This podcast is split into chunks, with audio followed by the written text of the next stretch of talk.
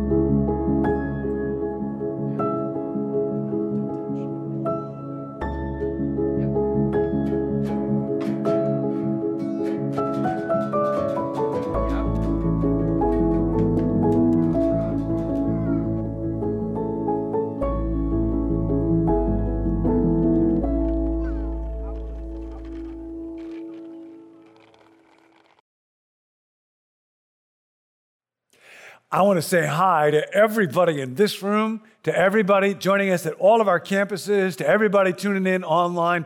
I'm so glad you're here for this message. Um, I think probably everybody has got a story about some missed financial opportunity. I will tell you one from my family. My dad's Aunt Fran was a private duty nurse in the 1920s and 30s. She worked for a Swedish immigrant named Ivar Jepson, who spent his time tinkering with appliances in the garage. And he told her, Frances, I'm onto something great. You ought to take all of your money and invest it in what I'm doing. So my friend went to the bank. This is Rockford, Illinois. This is the depths of the Depression. She was a woman, and the officers of the bank told her no. For her own sake, they were not going to let her withdraw her money and invest it in what some guy's doing in his garage. The appliance that he was tinkering on ended up being called a kitchen appliance uh, named a Mixmaster. The company was Sunbeam, $10,000 in the middle of the Depression then, invested in this operation in a garage, would have ended up being hundreds and hundreds of millions of dollars today. And it did not happen because some stupid men at the stupid bank said no. And it made my dad really sad because my Aunt Fran had no children and he was her favorite nephew, and I am his firstborn son. I think tons of people have a uh, what could have been, what might have been, if only financial story, especially here in the Bay Area. And I had a strange thought. What if you could ask dead people what their biggest financial regrets are? It's very interesting.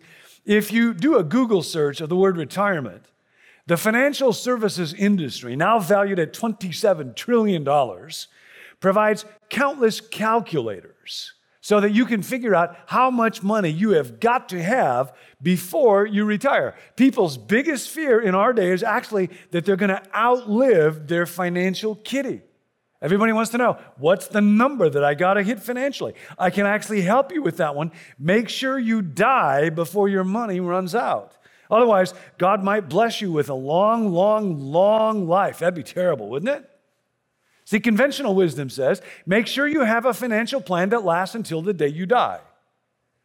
Kingdom wisdom, Jesus' wisdom says make sure you plan for the day after the day you die. In other words, when my earthly life is over and I enter into eternity, how will I, more importantly, how will God evaluate my financial life then? I think when people stand before God, most of them don't say, I sure wish I'd piled up more stuff. I think most people on the other side of death would say, I wish I could have experienced less financial worry and strain and anxiety. I wish I would have expressed more financial generosity.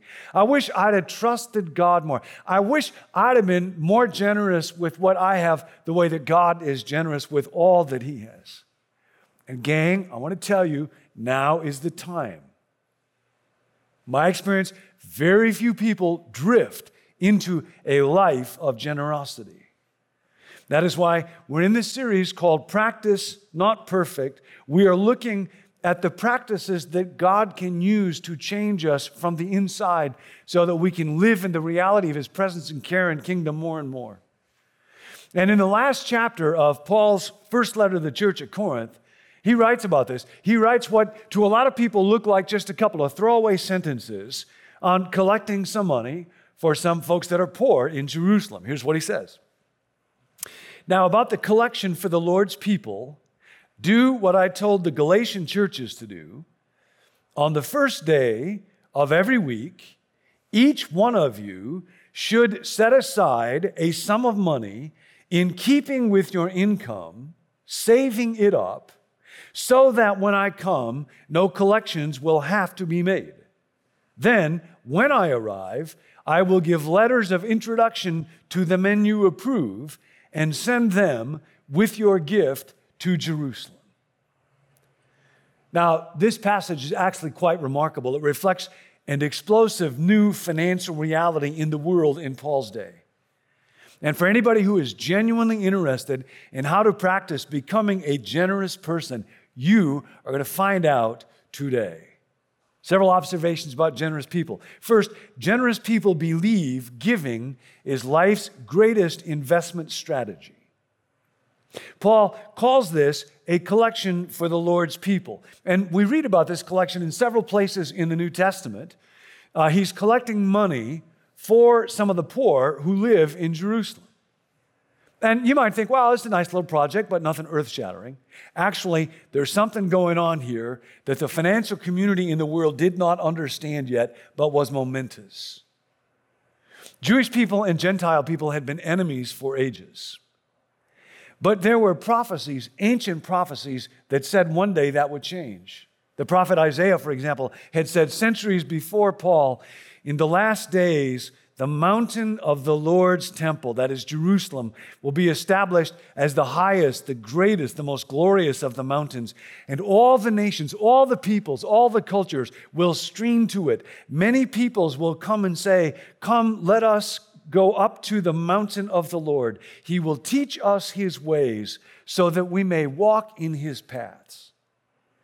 And now, Paul had come to believe that the ancient prophecies were coming true, that the Gentiles were coming to love Israel's God, that a new family was being knit together. Now, how could this ever be communicated? What would be the concrete sign? Paul had an idea.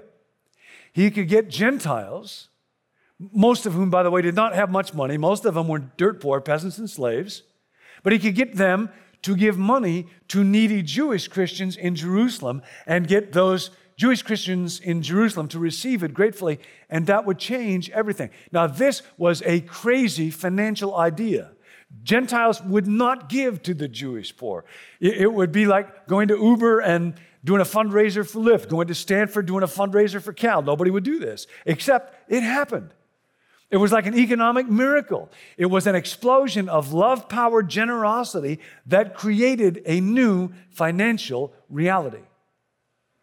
When Paul wrote to Corinth, this project did not look like much. A couple of scattered communities, mentions Galatia. They're kind of still in the tinker in the garage phase.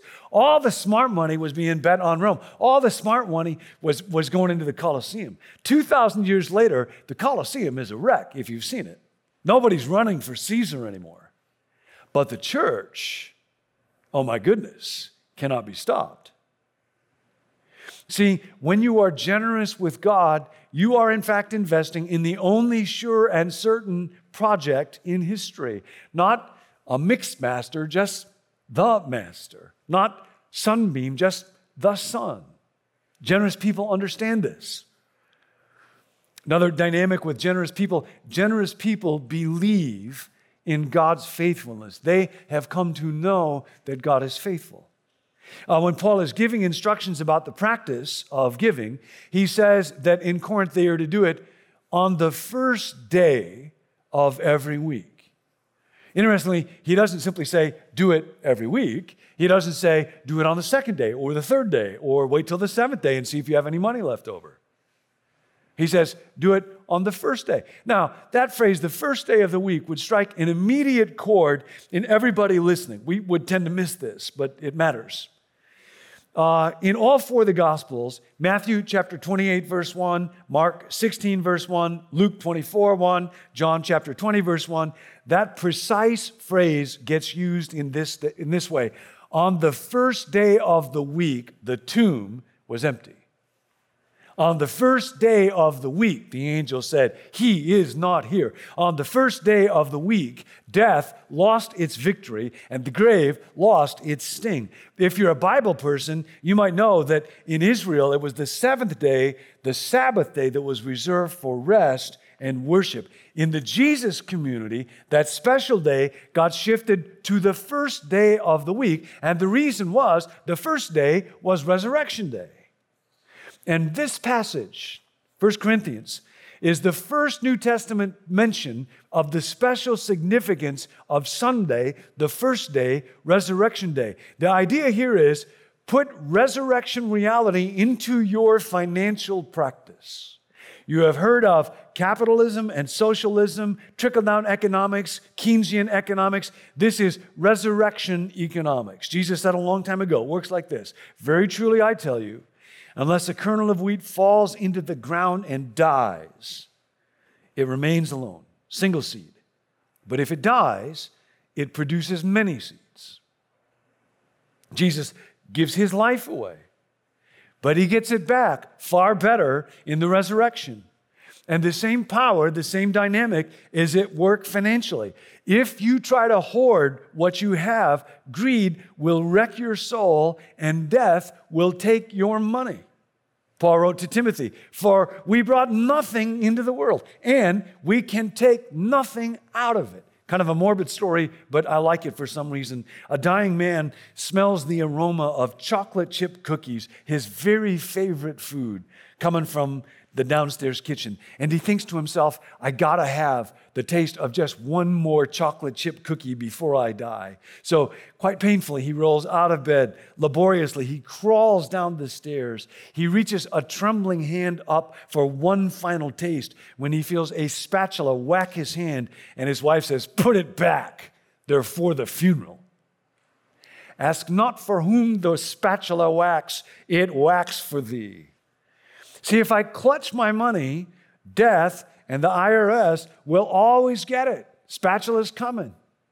But if I sow it like a seed, just give it away, it seems like I'm losing it, but actually, it will bear fruit in many, many different ways. In fact, Paul says, whoever sows generously will reap generously. He, that is God, who supplies seed to the sower and bread for food, will also supply and increase your store of seed and will enlarge the harvest of your righteousness. You will be enriched in every way so that you can be generous on every occasion. In other words, you can not outgive God. You just can't because God loves to give. Give and it will be given to you. Whoever is kind to the Lord lends to the poor, and he will reward them for what they have done. A little boy gives to Jesus his lunch of five loaves and two fish, and Jesus fed a crowd of 5,000 plus people and had 12 baskets of food left over. I wonder if they sent that food home with the boy. Do you realize how much food 12 baskets of food is? If his mom asked him, Son, we don't have a lot of food. Did you have any leftovers from lunch today? Yes, mom. We're going to need to buy a new fridge to hold them all. But this is not just something taught in Scripture. See, you can learn this in your life. People experience this every day. I want to invite you go online uh, at our website and check out a story by one of our elders, Milo Medin. Milo's family uh, uh, came from Serbia and lived in the Central Valley of California. His dad died when Milo was five years old. Nobody in the family spoke English. I had to bring his books home from school, tiny little guy, for his mom and then eventually other siblings to learn English. There was a time when they needed food stamps to keep going. There was a time when Milo was in college and he had to max out his credit cards to, for them to keep the farm. And Milo met God. And Milo learned about giving when he had nothing. And I cannot tell you, Milo has quite an extraordinary life these days. Uh, how often, when the elders meet, Milo will say, I want everybody in our church to understand the blessing of tithing because you cannot outgive God. It's so interesting. Uh, in our church, the San Jose campus has more people facing financial challenges than any other campuses. But San Jose, you also have a higher percentage of tithers than any other of our campuses. And that so often that's the case. People who understand or know or have walked through financial pressure or challenges know the blessing that it is to trust God with their money. And I know at every single one of our campuses, there are so many generous people. And you all ought to know, you know, all the ministry that we do, uh, that's all because of your support. All the caring for students, all the loving of our children, all the launching of campuses uh, the paying of our staff, working with our missions partners. We don't have an endowment, we don't get grants for that stuff. Your generosity makes all of that possible. Another dimension of generous people generous people don't wait until they feel moved to give. Paul said something very interesting when he wrote to Timothy about financial realities. Paul said to Timothy, Command those who are rich in this present world not to be arrogant. Command them to do good, to be rich in good deeds, and to be generous. Command those who are rich in this present world. Who are those? Well, not me, for sure. But I will be pretty soon. This is kind of exciting. I just got a phone call, true story, that contained the greatest financial offer of my life. It was a recording. I didn't know the person on the other end, but they knew me. In fact, they told me it was their final attempt to reach me. Who knows how many times they tried. And they let me know I have been pre approved for a refinance arrangement. Not just approved, I have been pre approved. They don't even know me, and they approve of me. And they told me this arrangement will allow me to pay off my student loans. This was amazing because I got those more than 30 years ago and thought they were all gone. But I got to respond in 48 hours. Otherwise, my pre approved status will be revoked. We get bombarded with so many offers borrow this, spend this, buy this, consume that. We are so hungry to spend Bloomberg reported that at the end of 2018, credit card debt hit what is now an all time high of $870 billion in the US alone. Overall debt in the US is $13.5 trillion, doesn't even include the government debt. But we're not rich, though. We're not rich. Command those who are rich in this present world. Not me, of course. It's kind of strange. I was grumbling the other morning because I had to move a car. Someone in my family, who I will not name, left their car uh, in front of mine, blocking my car. And I had early in the morning to move their car out and then get my car out and then put their car back and then get back in my car. It was terrible. You know why I was grumbling? Because I did not have with me someone from a developing country who has no car. I didn't have somebody in the Bay Area with me who doesn't have enough money for a bus ride. That's why I was grumbling. We give through Compassion International to a little girl in Peru. I have been in the tiny little room where she lives. I promise you, if she and her mom had been with me, looking at a family with multiple cars and a home like ours, I promise you, if I had been with them, I would not have been complaining about having to move an extra car. You know, sometimes we see a picture of somebody in need or someone in suffering. We might feel compassion and might think, well, I'm a generous person because I feel bad about poverty, or uh, maybe I even give enough if I feel bad enough. Uh, this is really interesting. A pastor named Andy Stanley talked about the power of deception in our financial lives. Denial makes me think I'm not rich even when I am. And denial makes me think I'm generous even when I'm not. Paul says, on the first day of the week, resurrection day now, I'm trusting God.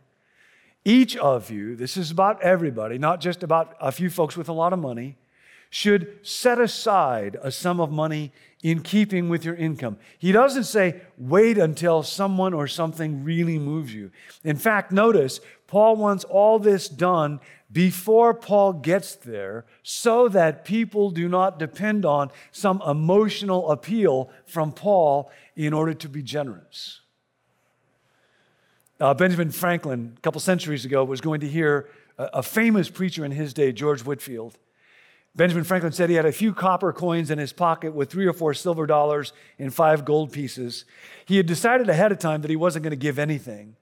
But Whitefield described this orphanage he was raising money for in such a heartbreaking way that Franklin decided to put in his copper coins, and then he decided to give the silver to, and finally he just emptied his pockets into it. Uh, he wrote that a friend had come with him, and as a precaution, because his friend knew how persuasive Whitefield was, he had emptied his pockets before he came so he wouldn't be tempted to give.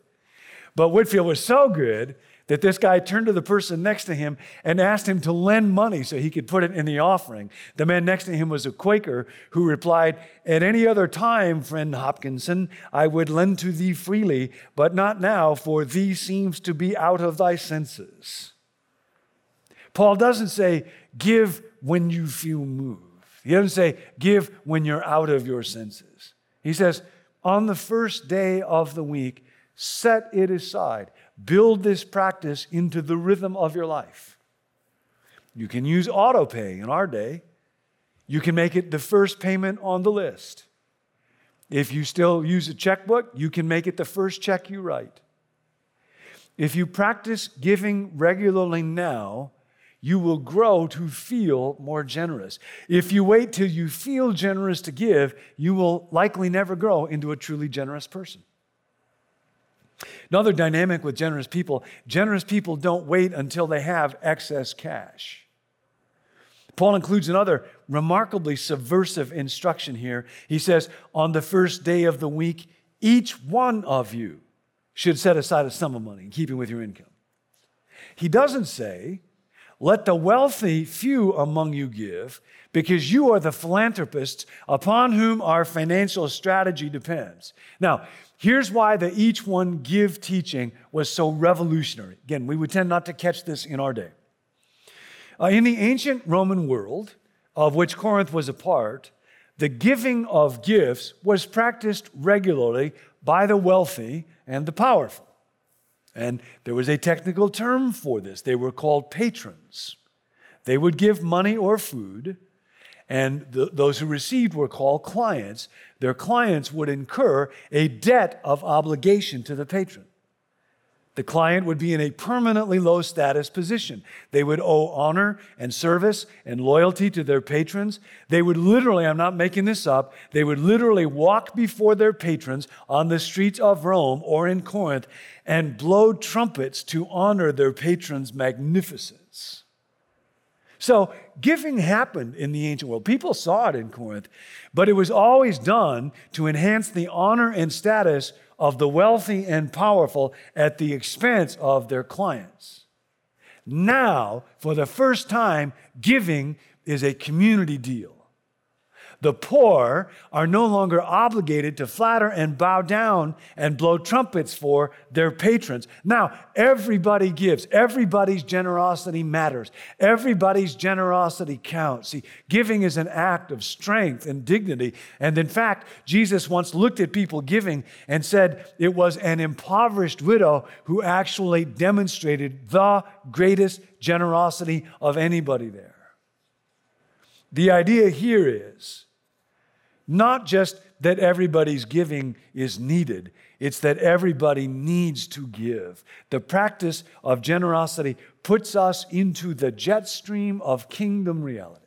In fact, in the Old Testament, the prophet Malachi is talking about the practice of tithing, giving God the first 10% of resources that come to you.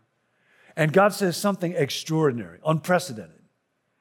Test me in this, God says, and see if I will not throw open the floodgates of heaven and pour out so much blessing, there will not be room enough to store it. This is the only time, so far as I know, in all of the Bible, with all of the commands that God gives, where God actually invites people, test me.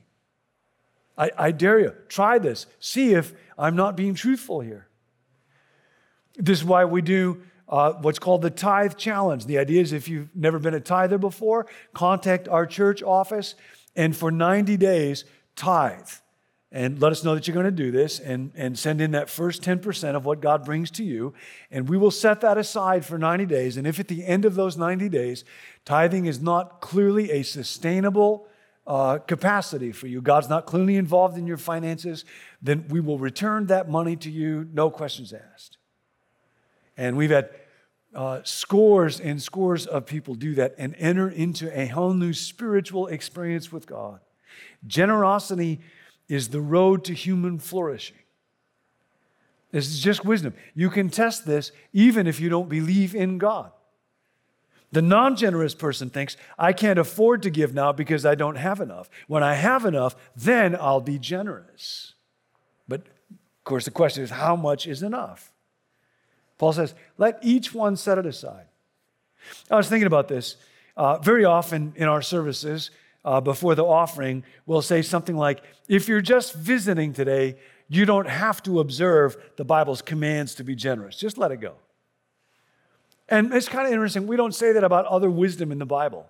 We don't say, for example, the Bible says, Thou shalt not commit adultery. But if you're just visiting today, don't worry about that one. This is something uh, for anybody, even if you don't believe in God, just test the generosity challenge. See if it is not true that when you become generous, God enhances your life uh, in every regard. I'll tell you one more story about this. I got this from Denise, who's on our staff at our San Jose campus. She said, We received a Connect card on Sunday from a man who wanted to come to church and give us a donation. He's been a regular attender now for a number of years. And I don't know much about his story, except I know he's had some rough times. And I know for a while he was experiencing homelessness. He came on the campus on a weekday, and, and they didn't even know at first uh, who it was that was there or, or, what he was doing there. But he walked in and, and handed to Denise an envelope with a big smile. And, and she says, He asked me if I would count out the money. He wanted to be sure it was the right amount. I counted out $10,000. I was speechless. I thanked him. We hugged. And I asked him if he was sure he wanted to give us this generous gift. I prayed. We talked more about his gift and his thoughts. And he told me when he was homeless, this is where he found God. And he is no longer homeless. And he told me he wants us to use the money to help other people like him so that we can reach more people. The joy on his face was indescribable. Gang, no kidding. You cannot outgive God. Let's pray. Heavenly Father, I thank you that you are such a generous God. Thank you that you have given so lavishly to us. Thank you especially for your best gift, Jesus, who, although he was rich, he became poor for our sakes. And I pray that you will help everybody who's a part of our church uh, to know, to experience the joy and faith that comes from living a generous life with a generous heart. I pray this in Jesus' name. Amen.